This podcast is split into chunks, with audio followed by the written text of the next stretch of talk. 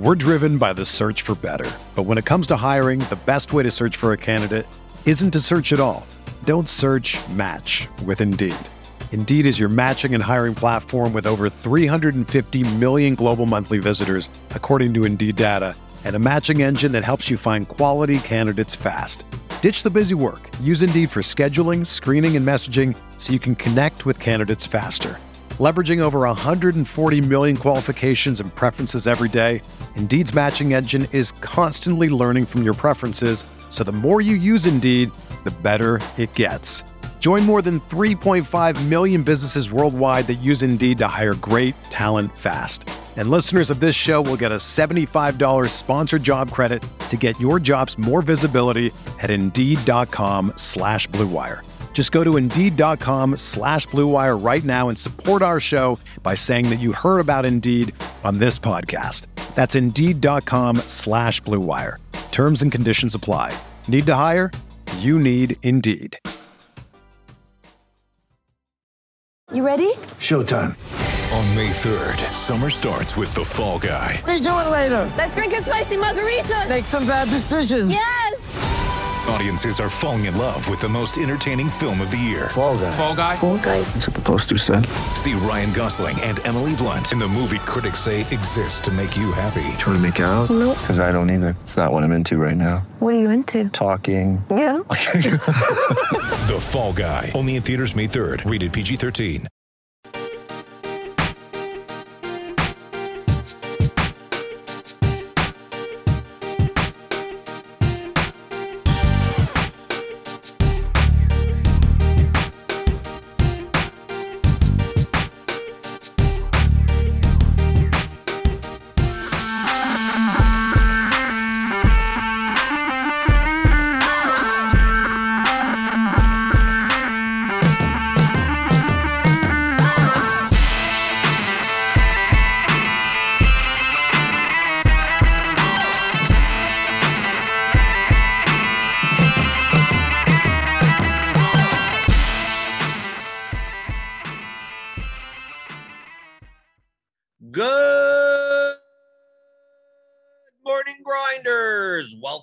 The DFS pregame show here on Roto Grinders. I'm Jordan Cooper, aka Blenderhead, Blender HD. If you want to follow me there on Twitter, and it's Tuesday, and uh, we'll go over some uh, some NBA NBA stuff from last night. Right, we got 11 games slate last night. There was all that, all that, all that news before lock.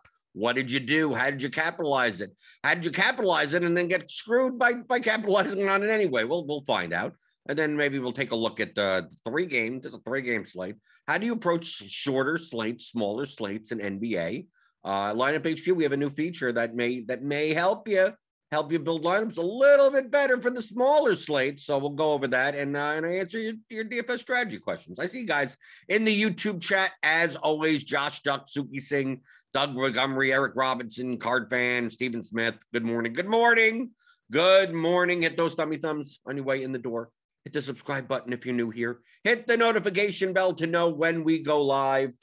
Uh, let's see. Eric Robertson says uh, started focusing on GPP only a week ago and got my first four digit, four first figure digit. I guess digit's fine. Win last night, finishing second in the twelve dollars single entry NBA contest. Thanks for all the help the channel provides. Oh, okay. If this was if this was DraftKings, we could we could even we could take a look at that. Let's let's see if we could find it. So I'm assu- I'm assuming twelve dollars. That's a that's a DK contest, right? That FanDuel doesn't do like twelve dollars, right? So single entry, single entry, uh, twelve dollar contest. So like that's what we're looking for. So pick and roll, the pick and roll, the pick and roll. I believe. Okay, here Eric Roberts. Okay, so Eric nine one two nine. Here we go. Uh, D'Angelo Russell, the low on play, right? Dinwiddie. Okay, Dinwiddie, Herro. Horton Tucker playing Porzingis instead of uh, Evan Mobley, who I don't. Don't- Evan Mobley shot like zero, 0 for 11 or something. I mean, like he, he was awful yesterday, uh, even with Jarrett Allen out. Uh, Dewayne Dedmon, who, I mean, he, I guess he got there for 3,200, uh, but he wasn't necessary once Bam, Bam and Butler were ruled out. Cole Anthony got a ton, 12% owned. DeRozan, 13% owned. I mean, you could have got, yeah, I mean, basically, if, if you, if you would have done a construction with a little bit differently, not taking Russell here. I mean, he did he did fine. I mean, he's fine raw points wise, but not as much as some other players. Maybe you would have gotten first, but still 1250. That's pretty good. The first place, right? If you played like Lonzo Ball instead, right? If you played Lonzo Ball there, right? I mean, this type of construction. Dedmon wasn't in the winning lineup in the largest field GPP, but this is this is 24 2,451 entries. So you, you, don't have to you don't have to hit the nuts nuts, right? If we take a look at the the fadeaway, the top score was 381, right? The winning score was 374 here. So like Eric's score of 365 would have would have gotten him 365 would have I mean 300 bucks about 47th place, right? But this is a 331,000 entry contest. You know, when you when you play when you play smaller field, I mean, this is not small small field, but mid-sized field. Like you don't you don't you don't need the nuts, right? You could win, especially when the ownership is going to be more condensed. Like, let's take a look at that. Let let play. Uh, we'll play. We'll play this by, by just by year. So look at the difference between that contest. So we're going to go by. We're going to tr- compare the ownership of the pick and roll to the to the fadeaway. Okay, so we could do that in Results DB. This is free. Results DB is a free tool. I don't know why more people don't use it. Okay, go to rotogrinders.com slash results DB. So you could look at lineups, players' lineups, exposures, ownership, anything. Okay, so the 25K pick and roll, single entry versus the fadeaway, right? So you can see the, the ownership differences. The ownership condenses more. So you can see here, Horton Tucker, way more owned in the single entry. Herro, Dedmon about the same. Jokic is extremely more owned in, in the pick and roll. Mobley more owned. Dinwiddie more owned. Then guys that were less owned were like Rubio by a little, DeRozan by a little. Just scrolling down, just looking through. You know, that's why the greens and the yellows are here, so you can see the differences. But it, means it means that you're you're you're comparing the leverage of your lineup to these numbers, not the large field numbers. So if we take a take a look at uh like Mobley at doing badly at 46% own is much better for you than him doing badly at 35% Not playing him. Like Jokic, yeah, I mean Jokic, the only reason why Jokic wasn't in the winning lineup is because he was so expensive that 69 points. There were enough players at like 7K, 6, 7K that put up like 50 that you, you didn't need Jokic, right? If we take a look here, I mean, even even at the large field contest, this is the large field contest. Where's the first Jokic? Okay, oh, second place. Okay, there you go. Right, but it's a Dedmon lineup, right? You have to find find value. Uh, value. I mean, THT was easy. Cade Cunningham actually came in much less owned uh, once the the Butler news came in. If you could see, in the in the ownership right here, like just from uh, exposures that some sharp players had. Like once a Herro became like you, you had to play Herro, right? Dedmon, we didn't do that well, but I mean 3200. He he got there, but not not to the extent in which you wanted to, to get there. But like all these point guards, shooting guards, like Dinwiddie, right? Once you plug in Dinwiddie and Herro and Rubio Caruso, and then you have Huerter who got hurt, and Herro and Duncan Robinson possibly. I mean, like then Cade Cunningham is, comes in at 12% owned at 5,500. He puts up 51 points. Cole Anthony put up 53 points. Like, and if, if, I mean, I said it on the on the crunch time on crunch time on Grinders Live last last night. I would look to get away from the chalkier point guard ish options and try to find something less. The difference between Dinwiddie and at 27% owned and Cade Cunningham or Cole Anthony at 12% owned, like it shouldn't be that dra- dramatic. Or like Caruso, like uh, do you, do you want to play a 20% owned Caruso? No. 20% owned Huerter. I thought Huerter would be lower owned. But everything changed once once you were able to get a cheap center in and you're already playing THT, like it that now now Jokic gets more popular in the utility spot. Everything kind of condenses around one type of of uh, lineup build. But we can see here in the in the in the the twenty dollar in the the single entry contest. Like, yeah, that build worked for this, but like Eric's build, much more balanced. Other than than Russell, if he would have had Cole Anthony there, oh, he already had Cole Anthony. 40, he could have spent 40, 7,300. I don't know. Who could have gotten at 7,300? You already had Porzingis in there. I don't know. Seems seems out of place, but whatever. Second place. I can't. I can't. I can't, can't complain about second place. 1250. Uh, let's see. Uh, go through the YouTube chat. Uh, Michael Dompey says quick plus for RG. The NBA stacks functionality seems to be a vast time saver, saver if you MME, worth the monthly price. Yes. I'll show off that stacks feature for, for today's slate. Right. This will be a short show. But unless you're gonna unless you're gonna ask questions to YouTube chat, whatever. I mean, how, how long could this show be? Right. What what else can we go over? So really is guided by you. Sometimes there's a lot of chat. Sometimes I answer a lot of questions. Sometimes I don't. Maybe it's a half an hour long, and that's it.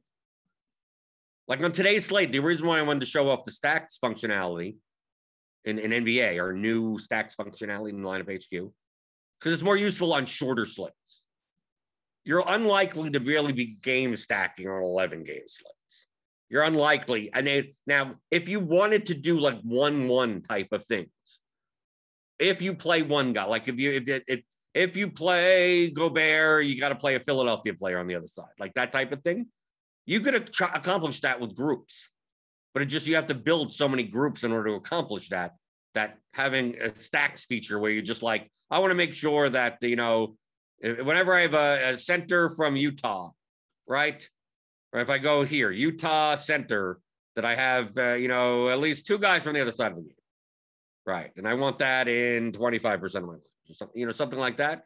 So much easier to do it this way than do it with try to do it with groups, especially if you're going to do it with multiple people. If Giannis is in the lineup, make sure to have two guys on the other side, you know, like that type of thing.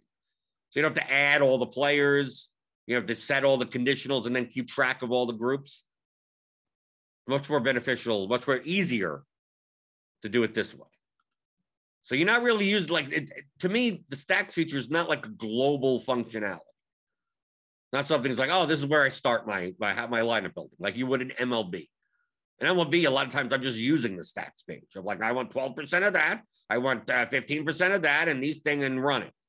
Right. I, I want teams. I don't care that, you know, if it's one, three, four, seven, eight, fine. I don't care as long as it's five batters. Don't care right? So I'm primarily dealing with the stats interface. So like I, I'll, I'll say this, I've said this before. The NBA stacks interface is not like it's not like a must thing to use at all. It's if if if it, this helps you accomplish something that groups would, this is faster. So that that's the type of thing we could do, like on tonight's slate, when you have three games.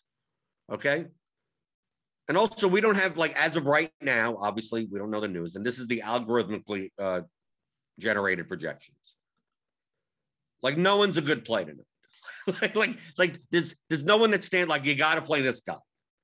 Like we have right now, Gobert at 47 and uh, Durant at 50, 42 percent owned. I mean, yeah, you have to have a raw point somewhere, but like we take a look at the salary adjusted plus minus value like, what's the difference between like here and there? Like, no, like every every every who cares? You're not you're not sacrificing that many points. There's no one that stands out. That you know, if you if you don't have him in the lineup, you you drop your your lineup drops by a significant amount.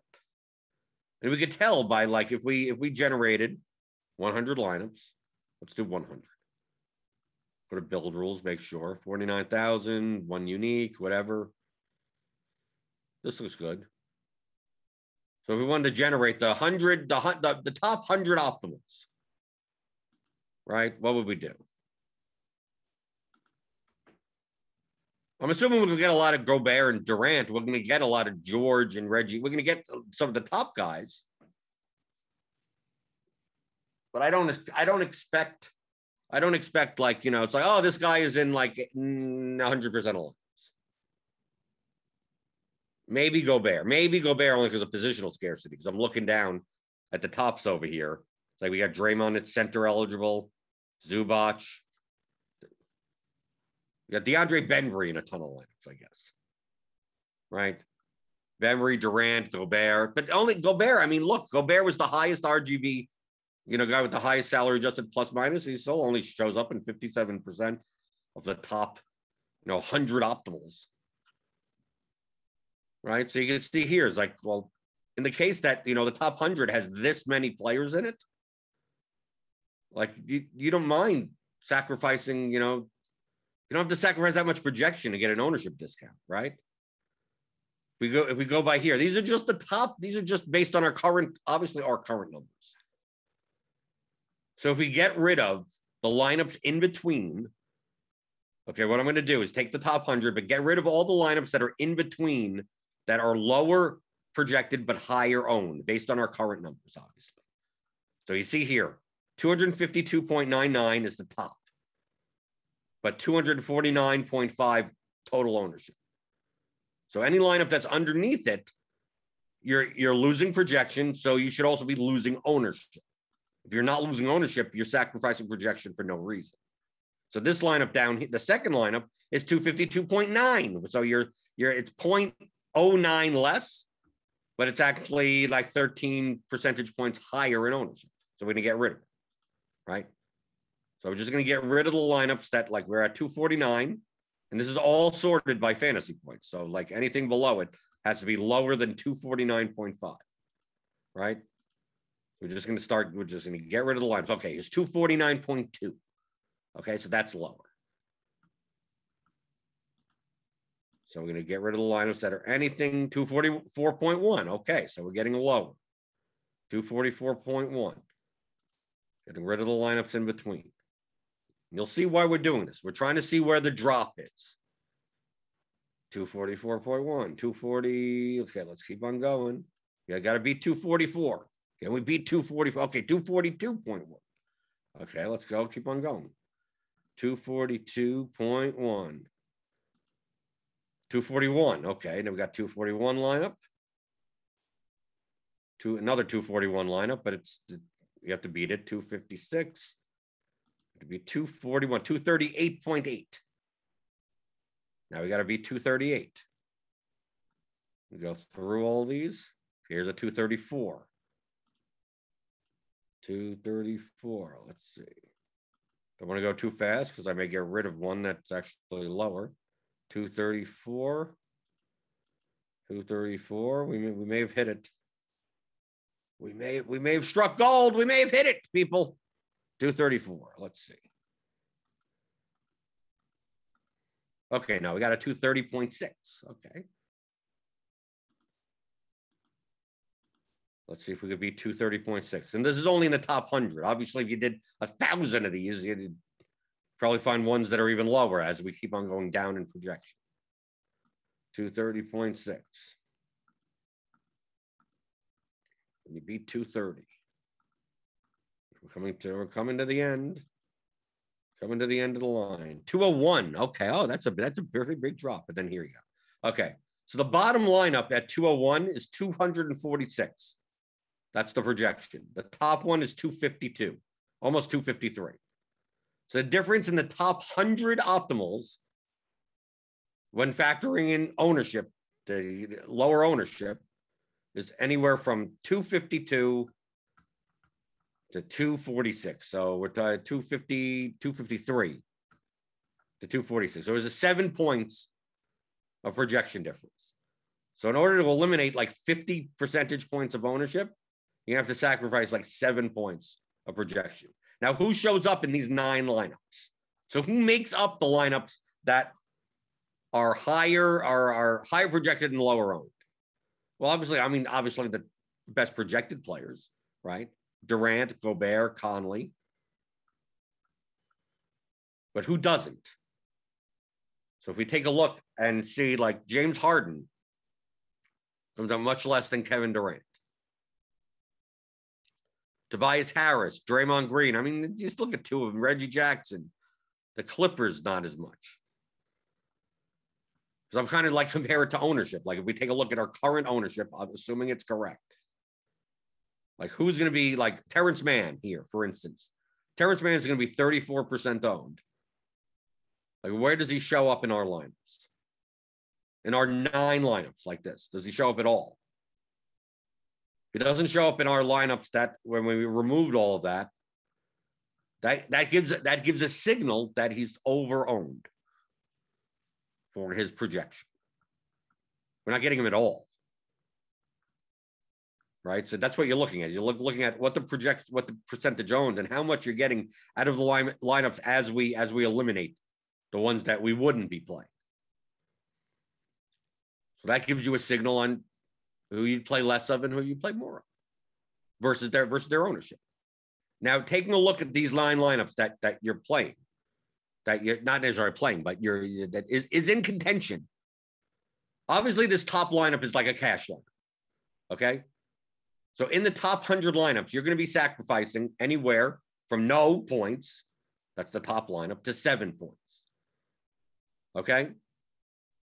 So here, here's a cash line. So I would, so this is something that you would play in doubles. The lineup just underneath it, like maybe the couple lineups just underneath it, are more like single entry type of lineups, right? Smaller field type of lineups because they're still high owned, but they're, they're a little bit less owned for the projection, right? And then towards the bottom, once you get to like this over here, these would be the larger field lineups. So if you wanted to build more of these types of lineups, you'd look at the ownership, you'd look at the projection, you go, okay, I'm going to cap the ownership, the ownership at like 205 or something, and then build lineups like this, knowing that that when you give up 50 points of ownership, you're going to sacrifice another like seven points in projection. That's what that's your your aim for. And maybe you don't have to sacrifice that much. So if you're going to build large field lineups, you kind of you could. This is a blunt way of doing this. You'd go, you'd go to the build rules. You go, I my max total lineup ownership is 202, right? That lineup. And you'd build from there. And you go, okay, I know I'm sacrificing seven points in projection to build these lineups. And then you build as many many lineups that are high projected at that range that you can. Right? But let's say you're building the smaller field stuff. Maybe you don't mind the the, the other lineups. Right? So we're looking at, you know, in, in this range, the two, you know, 30, 240 range. But remember, we created the top 100 optimals, right? So this lineup down here that's at 246, 201 ownership is is like look, 97 is in the top 100. Right? So you could you you can play it in single entry. So like we got rid of lineups that were like slightly too high owned for their projection. So if you're playing like single entry and three max, like these would be the lineups that I play. I mean, these would be the lineups. I would pick three of these lineups. Then if I'm building large field stuff, I'd start at the bottom and then start building out from there. And if you're playing cash games or something, you'd play the top one or the top, what's one or two or you know, some of the top ones. This is, this is the way to build lineups without like, what do I have to know about basketball? I don't, I don't have to know anything about basketball. I trust the numbers. I trust the projections. There you go. Fill your lineup set. Now, if you want to apply some, you know, strategy, for instance, I mean, we're getting, I mean, obviously in a three game slate, the most beneficial situation on a three game slate is for you to play the one game that doesn't blow out, right? You want two games to blow out and one game to go to overtime, right? That would be the, the highlight situation. We see here that you're you are jamming in a lot of people from, you know, yeah, I mean, you can't you can't help it. Look, this lineup has six nets in it. Six nets and two jazz, which I don't even can you even do? I'm not even sure. I think you have to play three teams or something. I don't even know if you could play that long. So maybe if you if you do play like six nets, you want to play guys from the other side of the game. You want to play warriors in those lineups. So that's where the stacks feature comes in. So let's say if you if we're going to play, let's take a look at what, what's showing up. Okay. So we get a lot of nets, jazz. We're getting nets and jazz, and some Clippers. Nets, jazz. Who are the Clippers playing? playing San Antonio. Derrick White there, I guess. So maybe what we want to do is that if we're playing four guys from a team, Maybe you do something like this. Maybe maybe you like you, you want to do four two, and you don't care which side, just like whatever. Or like four guys from one side of the game and two guys from the other side of the game. Let's see if that works. All right now, now build a hundred lineups. Let's see what let's see what shows up.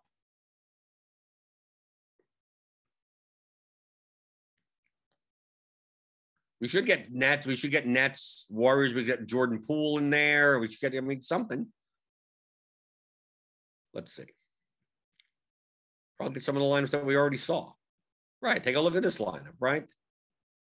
You're getting Mills, Bembry, Griffin, Durant with Draymond Green and Jordan Poole. And then you still get, you know, the two extra guys. Right. So here we go.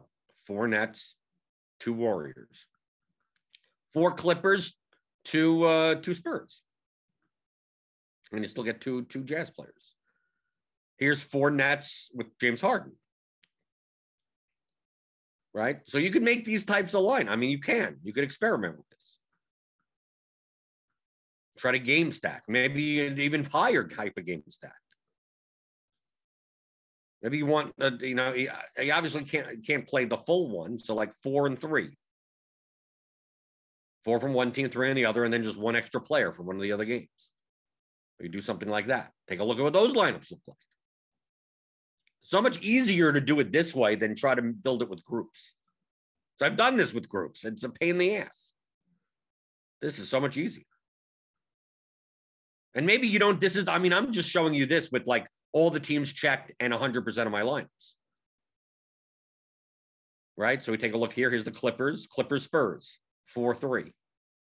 Right. And you can see the projection 248 at 222. Right. But in this stacks, I mean, like you don't have to stick to one. Like, let's say I want to add another one and add another one. Right. Maybe I want 4 3. I want some 4 3. I want some 4 2. I want some some 3 3. Right. You could, you could, you could do that and then set a percentage. So it's like I want, I want, uh, I want 30% of these. I want 40% of those and 30% of these, right? And then there you go. Now you can build them. And if you only want certain teams, then just uncheck the ones that you don't want. Right. And maybe when you can, like if we were leaving this alone, like if we if we had because obviously these four threes only have one one player left in it. So let's say we do four, two, four, two, four, one. And and three three or whatever whatever you want to do like this. You could even add a second one and go i want i make sure the other two players in my lineup are against each other. Or at the same team right? You could do two zero.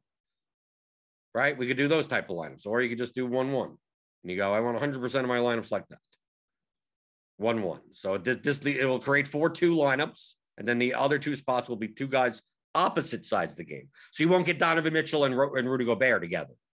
You'll get, you know, Philadelphia, a Philadelphia player on the other side, right? You could do something like this. So let's say, let's say we delete this because it leaves because these four, two and three, three leave, you know, obviously two spots remaining in your lineups. So maybe you want 50% of these and 50% of those and 100% of this. And then let's see what happens. Obviously, projection will start coming down because it's forcing in these types of little little correlation things.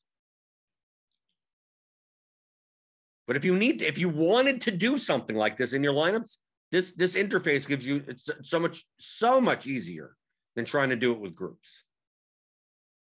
Some of the stuff you can't even accomplish with groups, like these second game stacks, and because then you have to do like every player if Gobert's in the lineup, then as has one of these 10 players. If if Mitchell's in the lineup, you need one of these Philly players. If this if Conley's in the lineup, you're, you're going to end up with like 30 groups on a three game slate just to cover all of those combinations.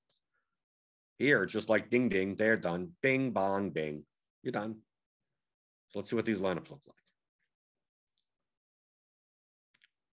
Then you do this and you take a look and you see what projects high, low owned. You know, you do the same thing like we did before when we got to those nine lines. And you could save the ones that you want and get rid of the ones that you don't want. Right. So we're getting a lot of Furkan Korkmaz, obviously, because we're forcing in, you know, a, a Philadelphia player with a Jazz player. Right. So the top lineup here is 252, 244% owned, right? So you're getting, you know, we're getting the Brown, Durant, Bembry, Mills, four Nets, two Warriors, and then Gobert and Harris across from each other. Right. Here's Korkmaz and Go, Go, uh, Gobert across from each other. And a game stack of this, uh, the Clippers Spurs game. Right. 250 right? It doesn't have look look look at look at the dramatic difference between these two lineups. I mean, it's it's it's it's I think a seven v seven.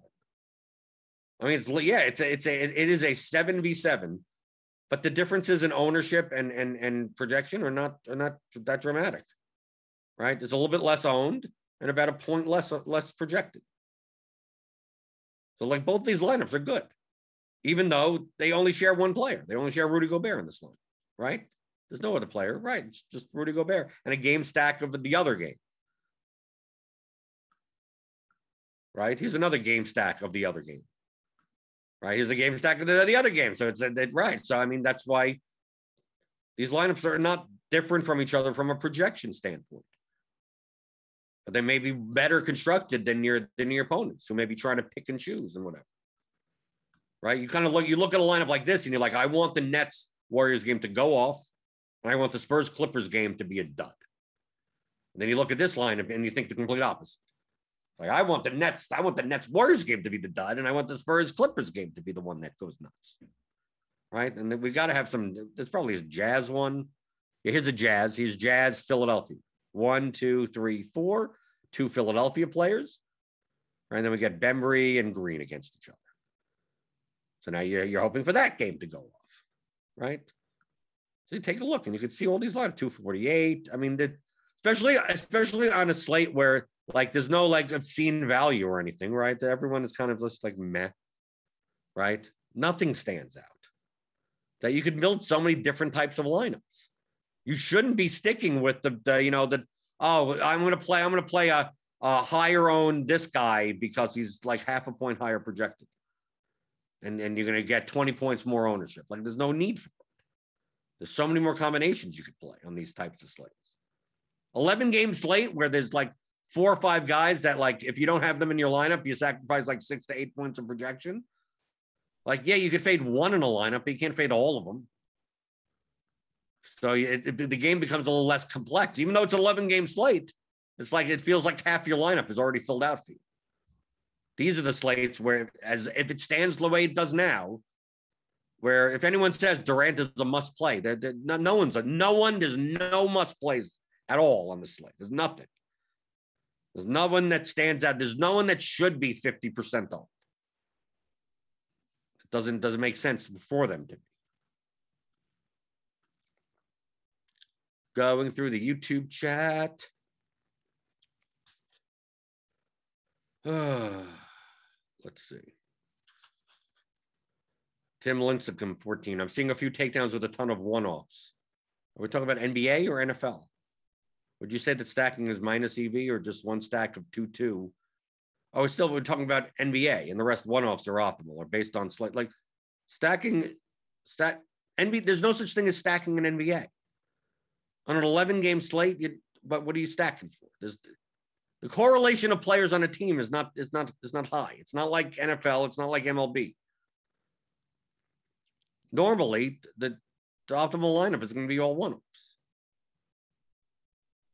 an 11 game slate, I I'm not even considering any. of this. An 11 game slate, I don't I don't care at all. Like it, it doesn't it doesn't even matter. This is for more for smaller slates. Also, it depends on the projections of the players.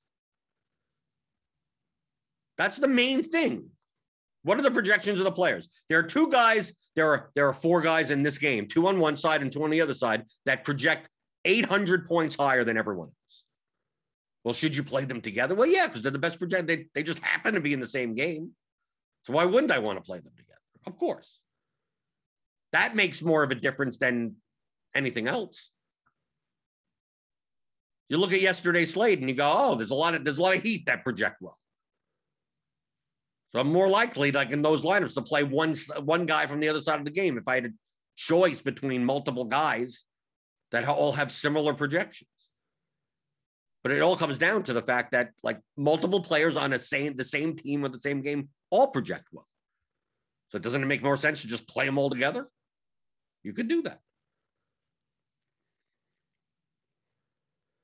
Uh, let's see. Do, do, do, do, do, do, do.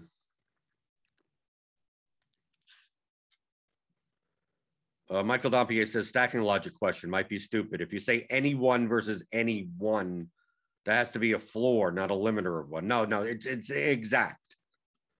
If you use if you use the stack section, that means exactly. It's not two or more. It's f- four exactly, two exactly, three exactly. But if you just have, I I personally don't care about the guard forward center, but there could be cases where people want to do that. It's like for specifically for like if you want to go for specifically Utah Gobert lineups, right? You wanted to do something like okay, then then I understand why there's a guard forward center.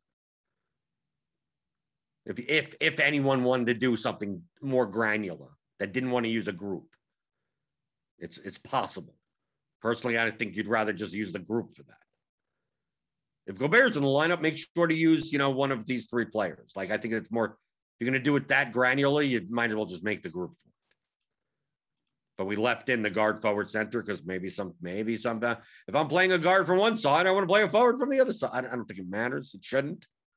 But maybe some, may, maybe people, maybe, people want to do that. Why not give them the give give them the option?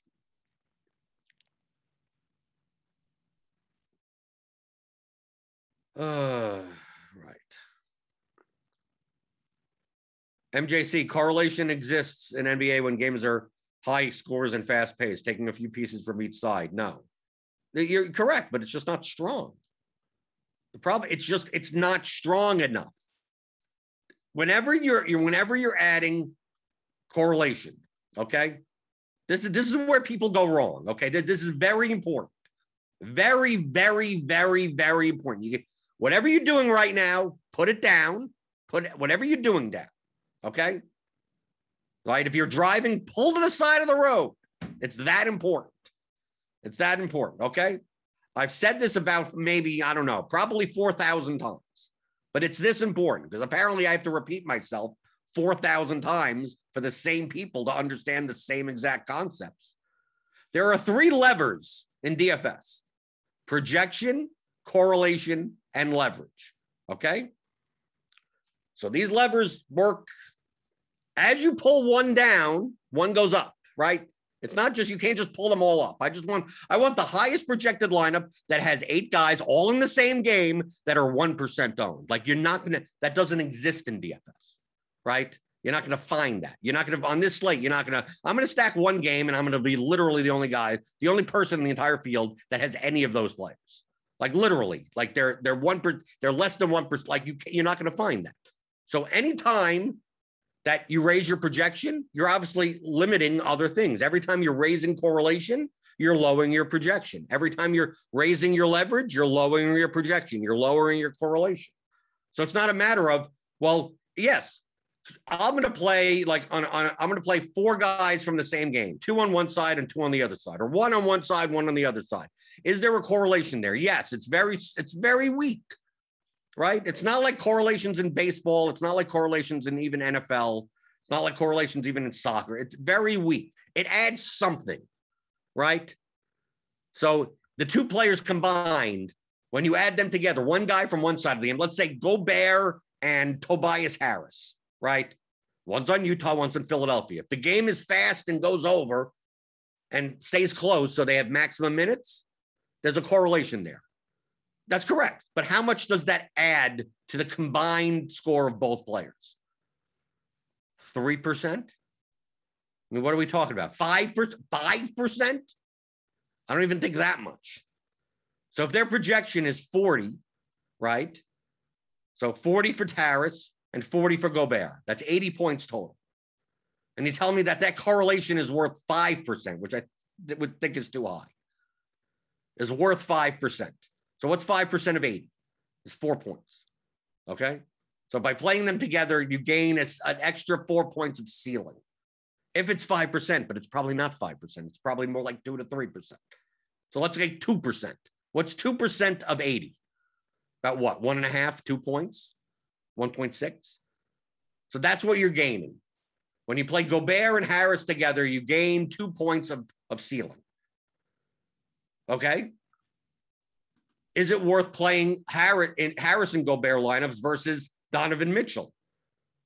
Donovan Mitchell, I mean, assuming that positions or whatever, similar price, right? I mean, like 8,600 versus 8,500, but Donovan Mitchell projects for uh, a half a point higher.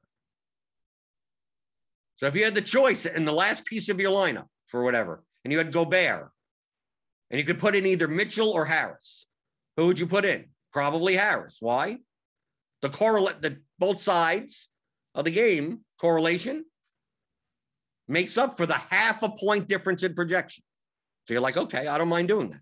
But let's say, let's say, for instance, that Donovan Mitchell was projected for 56 points. I'm using a very extreme example just so you get it.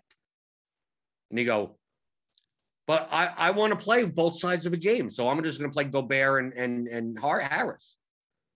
Well, why not play Mitchell for the? I mean, Mitchell projects for 15 more points than him. So who cares about the correlation? You're not making you're not making up the difference in projection by the very weak correlation there. Anytime you're doing anything other than than raising the projection of your lineup, you're doing it as a sacrifice. You're sacrificing projection for something else. And your goal is, to, is that sacrifice worth it? So if you're going to go into a slate and go, I'm always going to play two guys from one side of a game and two guys from the other side of the game, you're doing it wrong.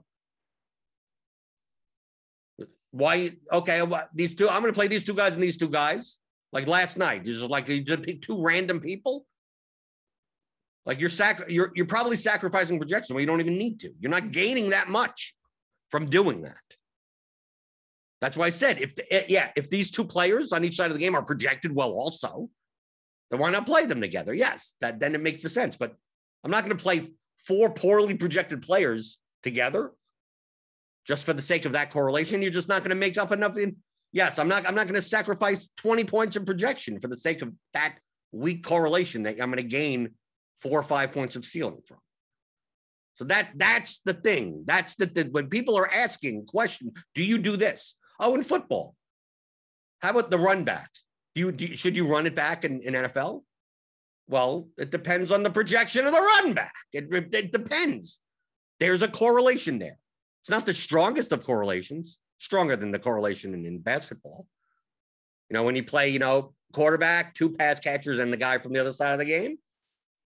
Well, what's the projection on the other side of the game? I mean, if that guy projects well, then the opportunity cost. If you if you had a choice between two guys like what with the Bills game, I think Corey Davis was like 4,900. Okay. So in that spot in your lineup, you have a $4,900 spot. You could play Jakobi Meyers there at 4,800, or you can play Corey Davis at 4,900, who's you already have the Josh Allen stack in your lineup. Which one should you do? Well, there is no answer until I tell you what the projections of the two players are. If Corey Davis projects for 12 and Jakobi Meyers projects for 12, they're the same projection, then you're not sacrificing anything by adding the correlation, right? So why not do it? That's where you put Corey Davis. If Corey Davis projects even better than Meyers, then it makes even more sense, right? Because why, why am I going to lose projection and not have a correlated piece? But let's say Jakobi Meyers projects for 14 and Corey Davis projects for 12.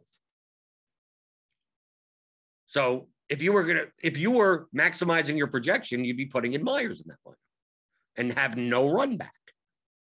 Right? You'd have no run back in that lineup. Or is the two points worth putting Corey Davis in?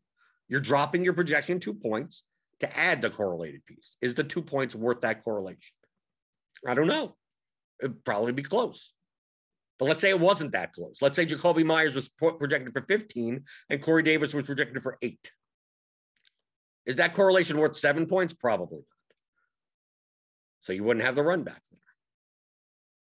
So that's why there's no answer to the question. Do you run it back? Do you don't run it back? Do you double stack? Do you single stack? Like it all depends on the projections of the players. and the opportunity cost of using a player that correlates for that small correlation boost versus the projection of the player. And you do the same in any sport, just like in basketball, just like in, in MLB, anything. Some stacks in MLB don't aren't good because one player in the stack projects well, and a lot of them don't. So you can be sacrificing a lot of projection by playing five of them in one lineup, even though, yes, you're right. They are all correlated to one another. But is it worth playing a lineup with a five man stack of expensive, poorly projected guys that puts your the projection of your whole lineup down like 15 points for the sake of having five guys from that team? Maybe not. Yeah, but all five guys are correlated. Yes, you're right. But is it worth the 50? Is it worth the projection sacrifice? That's always the question. That's always the question. And without knowing the projections, you have that you can't figure that out. If if if, if you play uh if you play uh you know the stacks if you play uh right the Cowboys on Sunday did, did you play did you play a, a, a Atlanta player? What did should you have played? Like obviously they got blown out. It's like well I shouldn't have played Pitts or I shouldn't have played Cordarrelle Patterson. Like these Pitts projected well. Cordarrelle Patterson projected projected decently enough. If you didn't play, if you didn't play Pitts in your tight end spot and you played Hockenson, like that didn't make any sense. It's not like Pitts projected poorly. So the Falcons run back like that, like that was your the opportunity wasn't. I mean, you were playing a good projected player anyway. Just happened to be the other side of the game. But if you're playing, if you're playing, uh, at, uh, you know, the Josh Allen stack, and you're playing Dawson Knox in it, or something, you're like, should I play Dawson Knox or should I play Cole Beasley? And play someone else in the tight end, play, play someone else in the tight end spot. Well, Dawson Knox projected poorly. So by playing jo- Dawson Knox in that stack, you're going to be you're gaining correlation, but you're giving up projection, which may be fine if you could make up the projection in the rest of your line. Uh, go through the YouTube chat before we get out of here. Mm, and yes, I, I agree with Jacob. In NBA, you're more you're I'm more likely to be eliminating negative correlation than forcing in positive correlation. That's correct. And typically, you don't like typically you don't want two expensive guys. Not a big fan of playing, you know, LeBron and AD together. Like two expensive guys on a team, Kawhi and Paul George, that need like super ceilings. Typically. Now on smaller slates, it may be fine because there's only so many players to choose from. Right, Eric Roberts says he's eliminating negative correlation is what I do the most. Yesterday, for example, I didn't want LaVine and DeRozan together because I think it's unlikely they both reach GPP winning scores at their salary. And the key part of that sentence is at their salary. If LaVine was 8,300 and DeRozan was 3,000, then yeah, then you could obviously play them, play them together. So it's can they re- can they both reach ceiling, super ceiling, GPP, large field winning ceiling scores together at their prices? What do you need for 8,000? You need 50 plus. Do you think they both could get 50 plus often enough that you could play them together at 8K plus?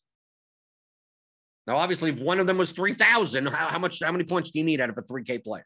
25, 30 maybe? Yeah, DeRozan has a median projection of 40. So yeah, yeah, if he was min price, you could play them together. Do, do, do, do, do, do.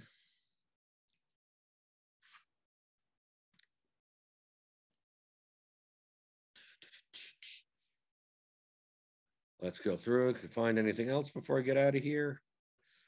Do, do, do. People are talking amongst themselves. They're answering their own questions. That's fine. I don't care. yeah, they're answering their own questions. I have no idea. Jack Mitchell asks, "How do you get over FOMO when Xing out a high value or high projected player, just not in just not in basketball, but in general?" Well, here's the thing: you shouldn't be Xing out anyone. Jack, you're not playing players; you're playing lineups. So I'm going to play, if I'm going to play 10 lineups tonight, I'm going to play the 10 best lineups that I can. If it just so happens that it doesn't include one player that's X'd out, then, then so be it. How do you get over the fear of missing out by playing enough? Your goal is to win every night. Your goal is to win like once or twice a year. Okay. Once you get that, once you understand that, once you understand you're going to lose in GPPs, your goal is to lose 90% of the time. I go in knowing that I most likely on an NBA season, I'm going to play 150 slates or whatever. I'm probably going to lose 140. Lose money, and not all of my money, right? But just lose money. Then 10 of those slates I'm going to make money on. And hopefully, out of the 10, two of them are like for a lot of money. And there you go. That's your whole season. So once you think in those terms, like who cares about fear what? Oh, I didn't play this guy and he went off. Oh, well, tomorrow's another slate. Like you act like would at his ownership at the, these lineups did would I've changed would I've made any other decision? No. Okay, then what do I care? As long as I keep on making those decisions every day. Right? If you take a look at the ownership and everything afterwards and you were off on stuff, it's like had I known that guy was only like I think Cade Cunningham yesterday before a lot of the news was projected for like 30% ownership. And at that point, I was like, well, maybe you don't play him at 30% ownership. But when, when you see it's 12% though, and after all the news, it's like, damn, I should have had more. Right? That those are the things you should be concerned about, not not FOMO, not even what the results of the, the, the slate are. Now that I have all the information, I'm talking about, I'm not talking about the results of the games. Now that you have all the information ownership wise, would you have done anything differently? And most of the time, the answer is yes. Most of the time, there are little things that you would have, eh, maybe I would have done this more, or that more. Maybe I would have played this game more, something like that. You're looking for major things of like, damn, I got that completely wrong. Right? I thought he I thought Herro was going to be sneaky because the news came out late and he ends up being 52% owned. And you jammed him into every lineup. And Herro did great. But you may look at that and you go, well, I jammed him into all 20 of my lineups. Had I known he was going to be 52% owned, maybe he, he would have only made 12 out of my 20 something like that. Just something as simple as that. Like I, I, I thought he would be 30% owned. He ended up being 50. And at 30, he was a jam. And at 50, he was a good play, but not have to, not necessarily had to be in every lineup. And you go, okay. It didn't matter that he did well. So you shouldn't be thinking of, oh, Herro did well. Good thing I jammed him into all my lineups. You shouldn't be thinking that. You should go, oh, based on what we know now, on how the field, how the market was, you know, the field ownership. Would you have made any different decisions? And if the answer is no, then what else are you going to do? If you lost all your money that slate, if you, you know, got wiped out, dust ball, well, I wouldn't have changed. Okay, well, there's 149 other slates to keep, keep on, play tomorrow. Well, what happens if you go? I, I, I hear this. I hear this all the time. Oh, you're not going to play that guy? Like yesterday, and yesterday's showdown slate, I played 16 lineups. I played zero Deebo Samuel. Okay. Obviously, I didn't get back a single dollar, right? I didn't get back. But people would ask, you know, if I said, oh, I'm not playing any Deebo Samuel in my 16 lineups tomorrow, you go, well, what happens if he goes off? I go, when I lose. it's not that complicated of a question, right? I think he's, I think he's the most overowned player on the slate, right? And I'm going to play a different construction and not play. So I'm playing 16 lineups. If I were playing 100 lineups, I probably would have had some of them. So it's like that's what I'm that's what I'm doing. Oh well, what happens if he what happens if he goes nuts? Well, then I lose. Well, what happens if he doesn't? What happens if he gets injured on the first play? Well, then then have to. I mean, you could think of it in that way also. So you have to get around that. You have to get over the fact and your focus on just one slate. This is one long game. It's not even it's not even a week to week thing. It's not a month to month thing. It's not even a year to year thing. This is one one long game. That's why you only play a certain percentage of your bankroll per slate. Right? You play a very small percentage bankroll per slate, especially if you're playing GPP, and you play to win first place. You build lineups and you go, okay, I'm, I'm going to most likely lose most of the slates this year. But I'm playing to win one, two, three of them, top five, you know, in a couple, or, you know, something, something like that. You do that, all the money's up there. Like, dude, I lose like 90% of the slates that I play in GPP. Yet I've made uh, hundreds of thousands of dollars in profit. In profit, even including all the loss. I mean, that's, you don't get that.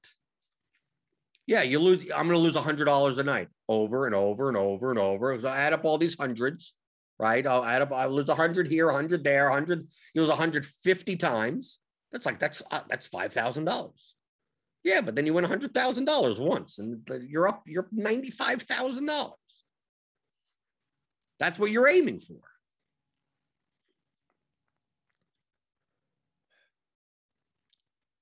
Uh, Eric Robertson says running lineups trying to uh, trying to exclude certain guys one by one can help a lot. Also helps you see which players you lose the most projection by fading. It can help with the decisions. Absolutely, that's very similar to what I was doing before with eliminating the lineups in between. It, it, it accomplishes kind of the same thing. It's a blunt way of doing that. Assuming that the, assuming that your projections are good, right? Assuming that the ownership everything is good. I mean, I tend to change the ownership projections.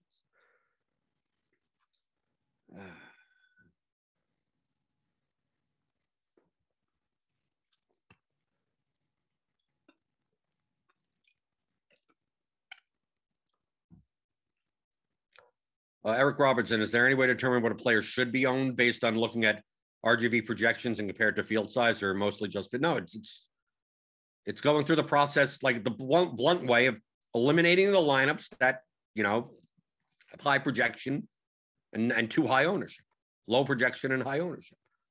That's a blunt way. The best way to do it is just simulate it. If you could simulate the contest with all of the actual lineups, then you'd be able to do that. With that, obviously with accurate player projections. That's the, that would be that would be the more that would be the more precise way of doing it. The blunt way is to just run lineups and oh this this projection is here, this ownership is too high, get rid of it and see what what players show up. I saw on on on Sunday that uh, NFL that I was just getting a lot of D'Andre Swift doing right instead of getting like Jonathan Taylor or Najee Harris or Austin Ekeler in that like 7K ish range, Ezekiel Elliott, based on D'Andre Swift being 12% owned and had nearly a similar projection to all of those players. And all those players were like 16 and 18 and 20% owned. Like, obviously, Swift is going to show up in a lot of lineups.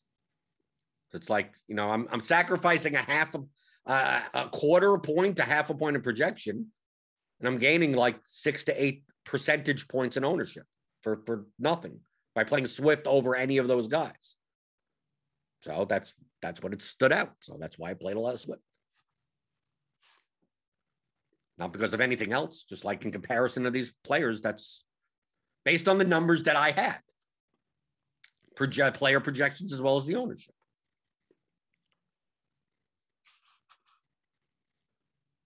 But remember, but also remember, like the ownership, like I I changed the ownership. I never changed the play. I'm, I've never changed the player projections. And what's the reason why I changed the ownership? Because I I I have much better feel than I mean, I look around the industry also. I mean, because it's not just like, oh, look at RG and like that's oh, whatever RotoGrinder says. It's like, no, well, I, I could I know what's going on everywhere else, what other people are looking at and going like this guy, you know, we, we have we, we have him projected at 24% owned. I'm like, nah, he's gonna be more like 32%. Like, do I know exactly? No, but I know he's gonna be higher than 24. So I'm not gonna leave it at 24. I'm gonna put it at 32. I'm gonna look at this, uh, look this this guy and go, oh, we have him at 16% owned. It's like he ain't gonna be more than like maybe, maybe six, maybe, maybe six. So I change it. So I change the ownership typically. But that I can't backtest that.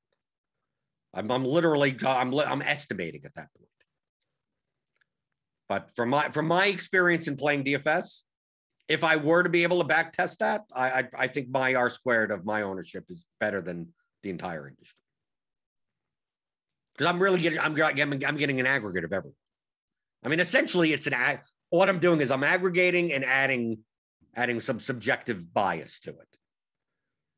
Because a lot of times the, the ownership around the industry doesn't take into account, obviously, contest type, and also doesn't take into account recency bias as much. Because it really should, because you shouldn't, but human beings do.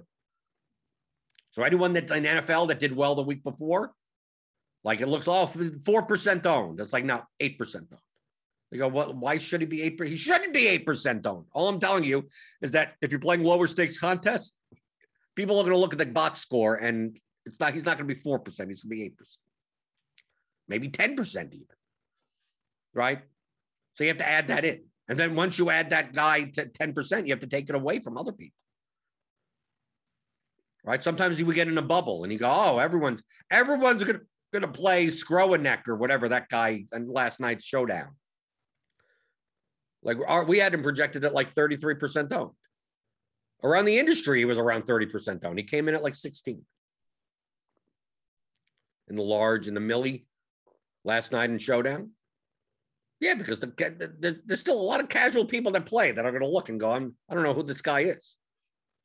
They don't know that he's going to be running as the third wide receiver. They think OBJ is going to be out there. He played 11 snaps. So sometimes we're in our own bubble and you go, oh, how do, people not know this? Like, no, sometimes you have to adjust it. Like when I was when I was going through, I I decreased his projection. When I before I built my lineups, like Skowronek's not going to be 33% down. I put him at like 24. And he came in at 16. So it's like I didn't go down far enough.